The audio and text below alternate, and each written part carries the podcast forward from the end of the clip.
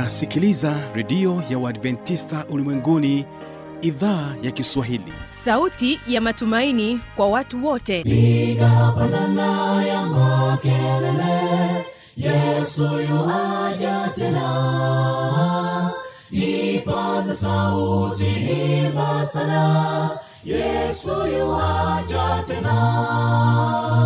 Anakuja anakuja yesu yuaja tena hii ni sauti ya matumaini kwa watu wote. Inayokujia kupitia redio ya uadventista ulimwenguni awr toka kila kona ya dunia tunasikia vita njaa maafa. Hivyo washiria marejeo ya mwokozi. Piga panda ewe mlinzi yesu yuwaja tena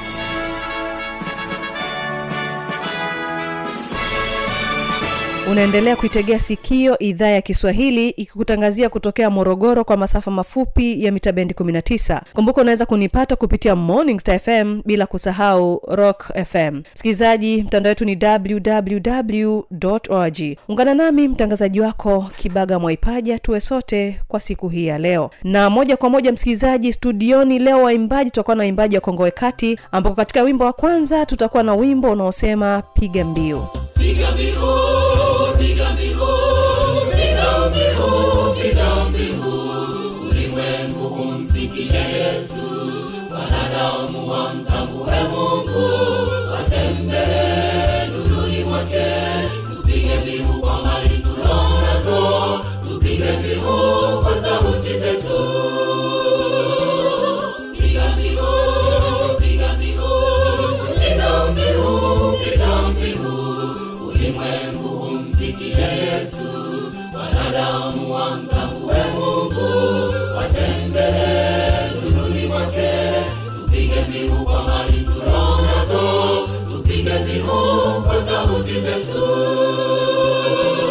lakini pia katika wimbo wa pili kutoka kwao kongowe kati ni wimbo unaofahamika kama upande wa mashariki. Upande wa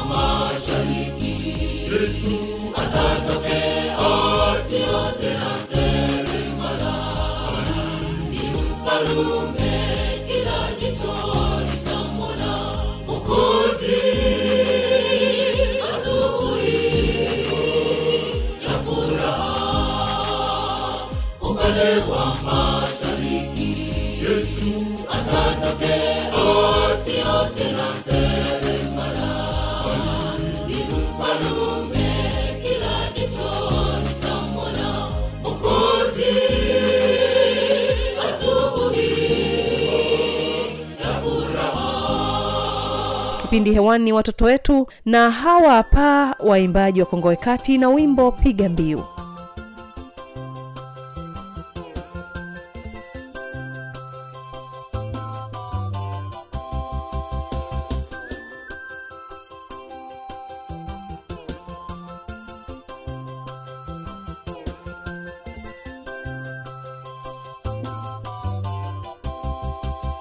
Piga mbiu piga mbiu ulimwengu umsikie yesu. Wanadamu wamtambue mungu watembee nuruni mwake. Tupige mbiu kwa mali tulonazo tupige mbiu kwa sauti zetu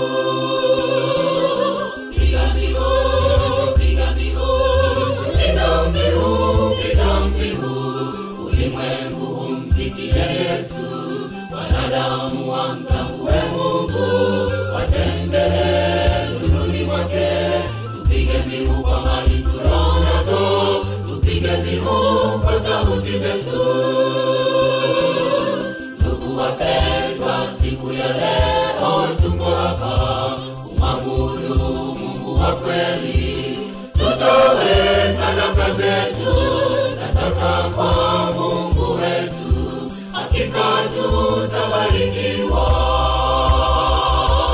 Ndugu wapendwa siku ya leo tuko hapa kumwabudu mungu wa kweli.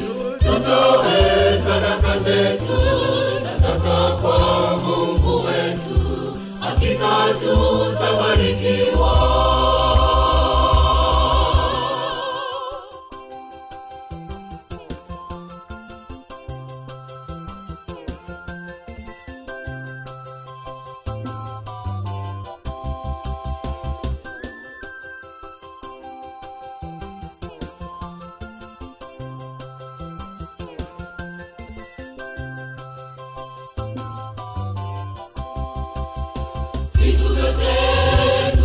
vyote mali ya Mungu wetu, atupaye uhai siku. Nchi na vyote vijazavyo ni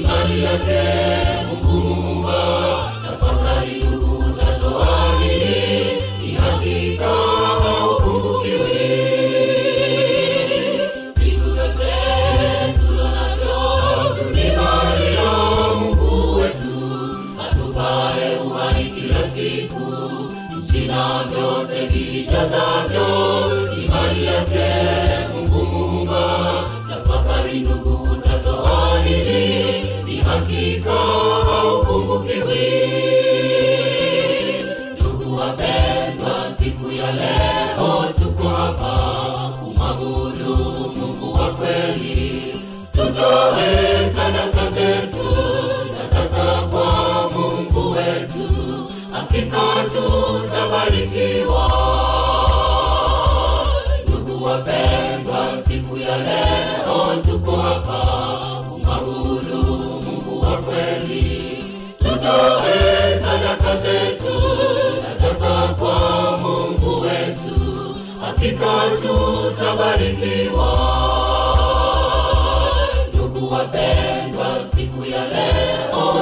Hapa kumwabudu Mungu wa kweli. Tutoe sadaka zetu na kwa Mungu wetu, hakika tutabarikiwa. Ndugu wapendwa, siku ya leo tuko hapa kumwabudu Mungu wa kweli. Tutoe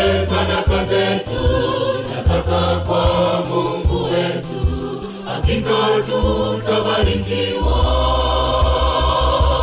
Ndugu wapendwa, siku ya leo tuko hapa kumwabudu Mungu wa kweli. Tutoe sadaka zetu na zaka kwa Mungu wetu, hakika tutabarikiwa.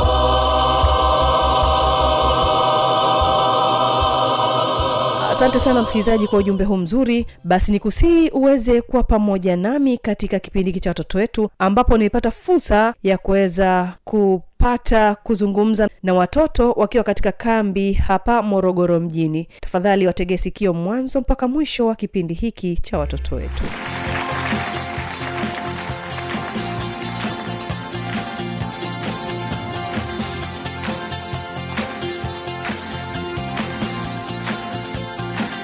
msikilizaji niko katika kambi la morogoro mjini hapa mjini morogoro na hapa nina mzazi ambaye alipata wasaa wa kuhudhuria darasa la miaka sifuri mpaka miaka mitatu. Ataniambia tu kwa ufupi kile ambacho wao kama wazazi ambao wanasimama pamoja na watoto wao walijifunza nini katika kambi hili la mwaka ishirini ishirini na mbili. Utaniambia unaitwa nani afu niambie kile ambacho mmejifunza. Naitwa Maria Kimolo, ni mshiriki wa kanisa la Morogoro mjini. Tunamshukuru Mungu kwa kambi zuri la mwaka huu ambalo lilikuwa na kauli mbiu inayosema nitakwenda kwa nguvu za Mungu.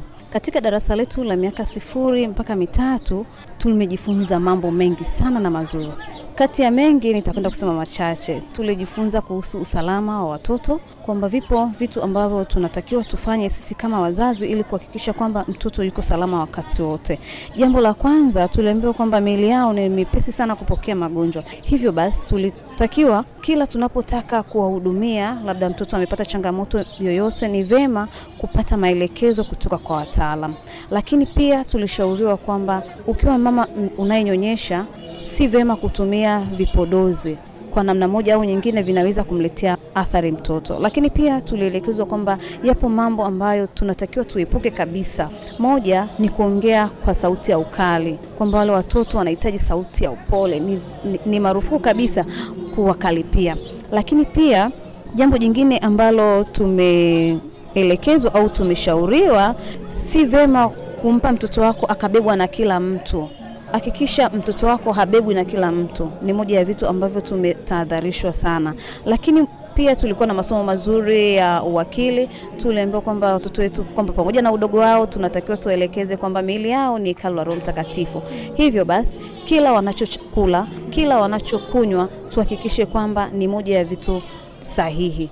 Lakini pia tumeambiwa kwamba tuwafundishe kuwa mawakili wazuri katika utoaji, pamoja na umri wao kwamba ni mdogo, lakini tunatakiwa tuwaelekeze namna ya kumtolea Mungu. Unapompa sadaka au wewe mzazi unapokuwa unatenga fungu la kumi, ni vema ukamshirikisha na mtoto kwamba nakupa hii sadaka, lakini kuna fungu la kumi unatakiwa kumtolea Mungu. Hayo ni machache kati ya mengi tuliojifunza katika kambi la mwaka huu. Niliona wewe ulikuwa mzungumzaji mkuu kati ya wazazi wote ambao walikuwa wameambatana pamoja naye katika darasa la miaka sifuri mpaka miaka mitatu. Mtoto wako umri wake ni umri gani? Mtoto wangu ana mwaka mmoja na miezi miwili Ndio maana ukamsemea. ya Lakini unahisi hili swala ambalo mmefundishwa litawasaidia wazazi? Kwa mfano kwamba kuna watu wazazi ambao yani anaweza kagaa mtoto wake kwa kila mtu. Unahisi kuna athari zozote kwa kufanya hivyo?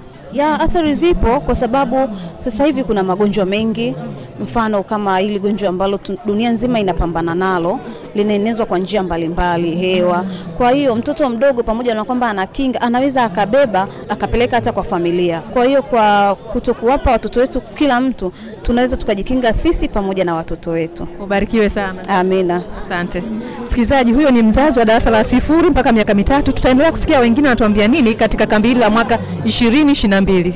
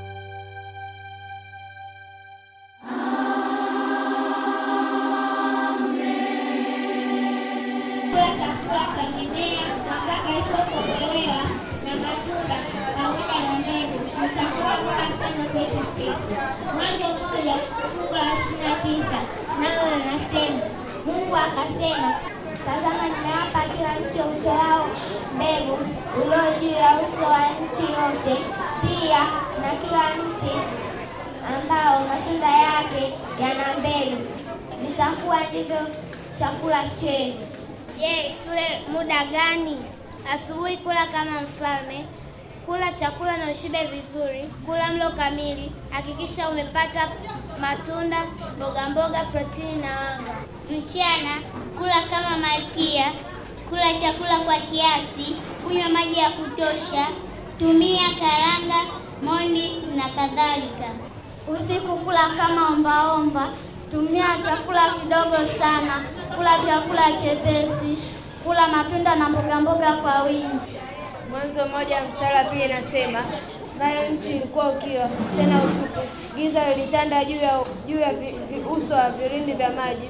Roho wa Mungu alitulia juu ya maji. Katika mwili yetu inahitaji maji kuanzia asilimia sitini hadi asilimia sabini na tano.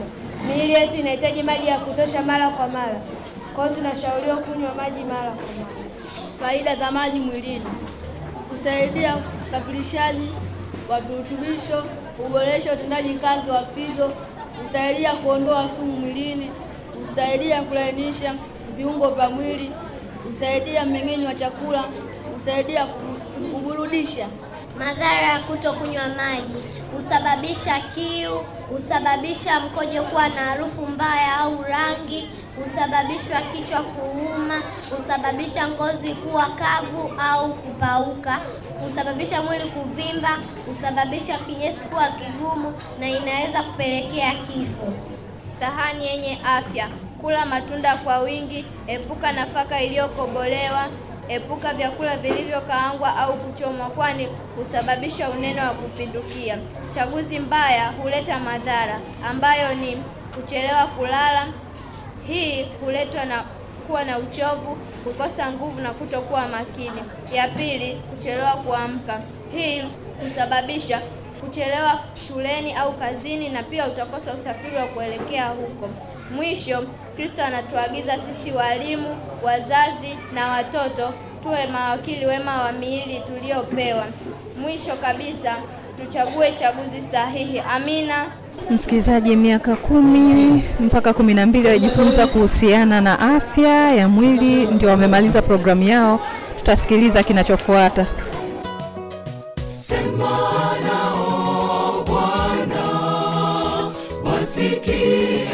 Sauti yako.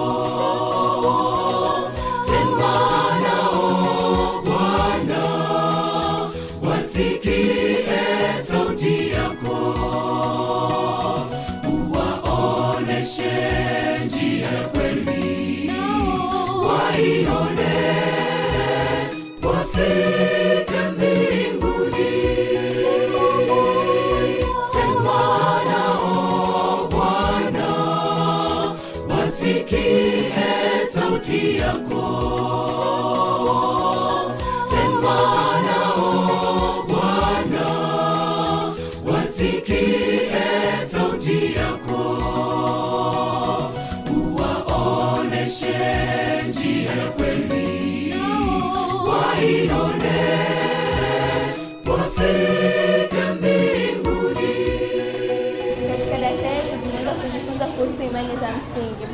Katika makanisa yote ya Adventista ya Sabato kuna imani za msingi 28, lakini kuna mafundisho makuu sita.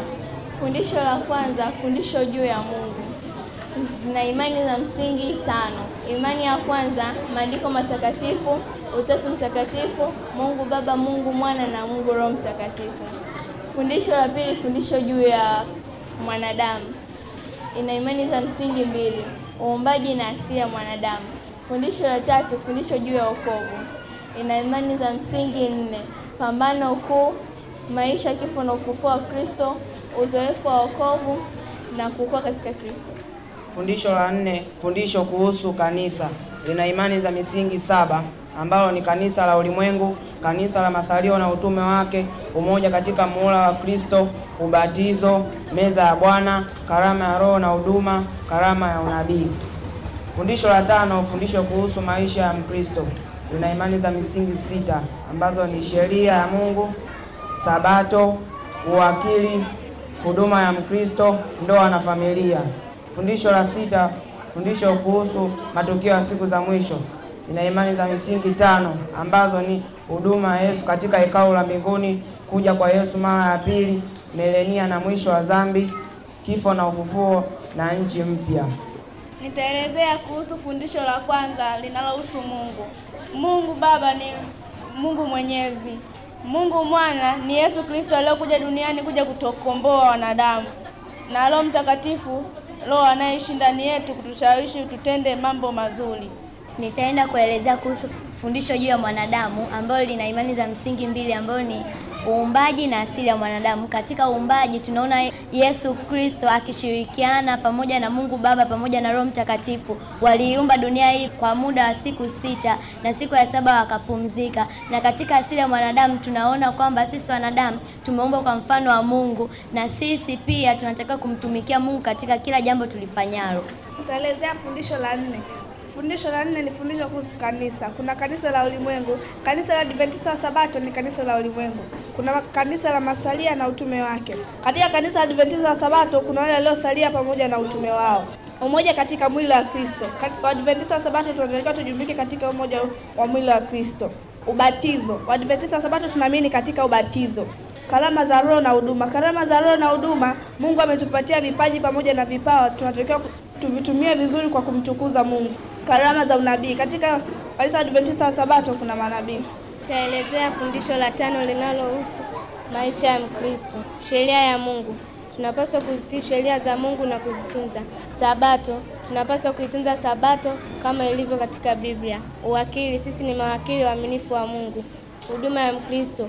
Huduma ya Mkristo ni kueneza injili mbalimbali kwa watu. Ndoa na familia. Sisi ni familia takatifu ya Mungu.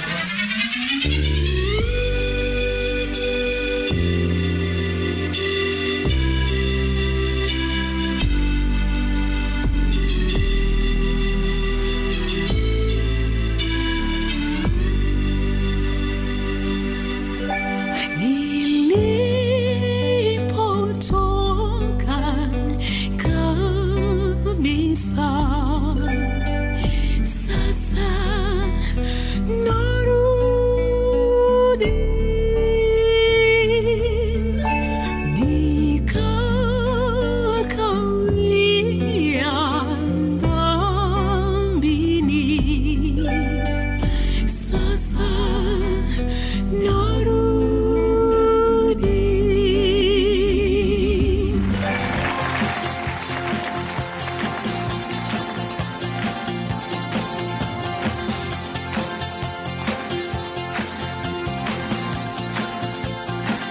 na hiyo ndio tamati ya kipindi hiki. Kama utakuwa na maswali maoni au changamoto anwani hii hapa ya kuniandikia.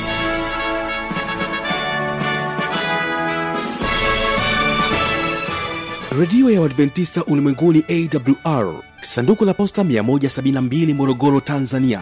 Anwani ya barua pepe ni kiswahili at awrrg namba ya mawasiliano simu ya kiganjadi 745 184882 ukiwa nje ya tanzania kumbuka kuanza na namba kiunganishi alama ya kujumlisha 255 unaweza kutoa maoni yako kwa njia ya facebook kwa jina la awr tanzania.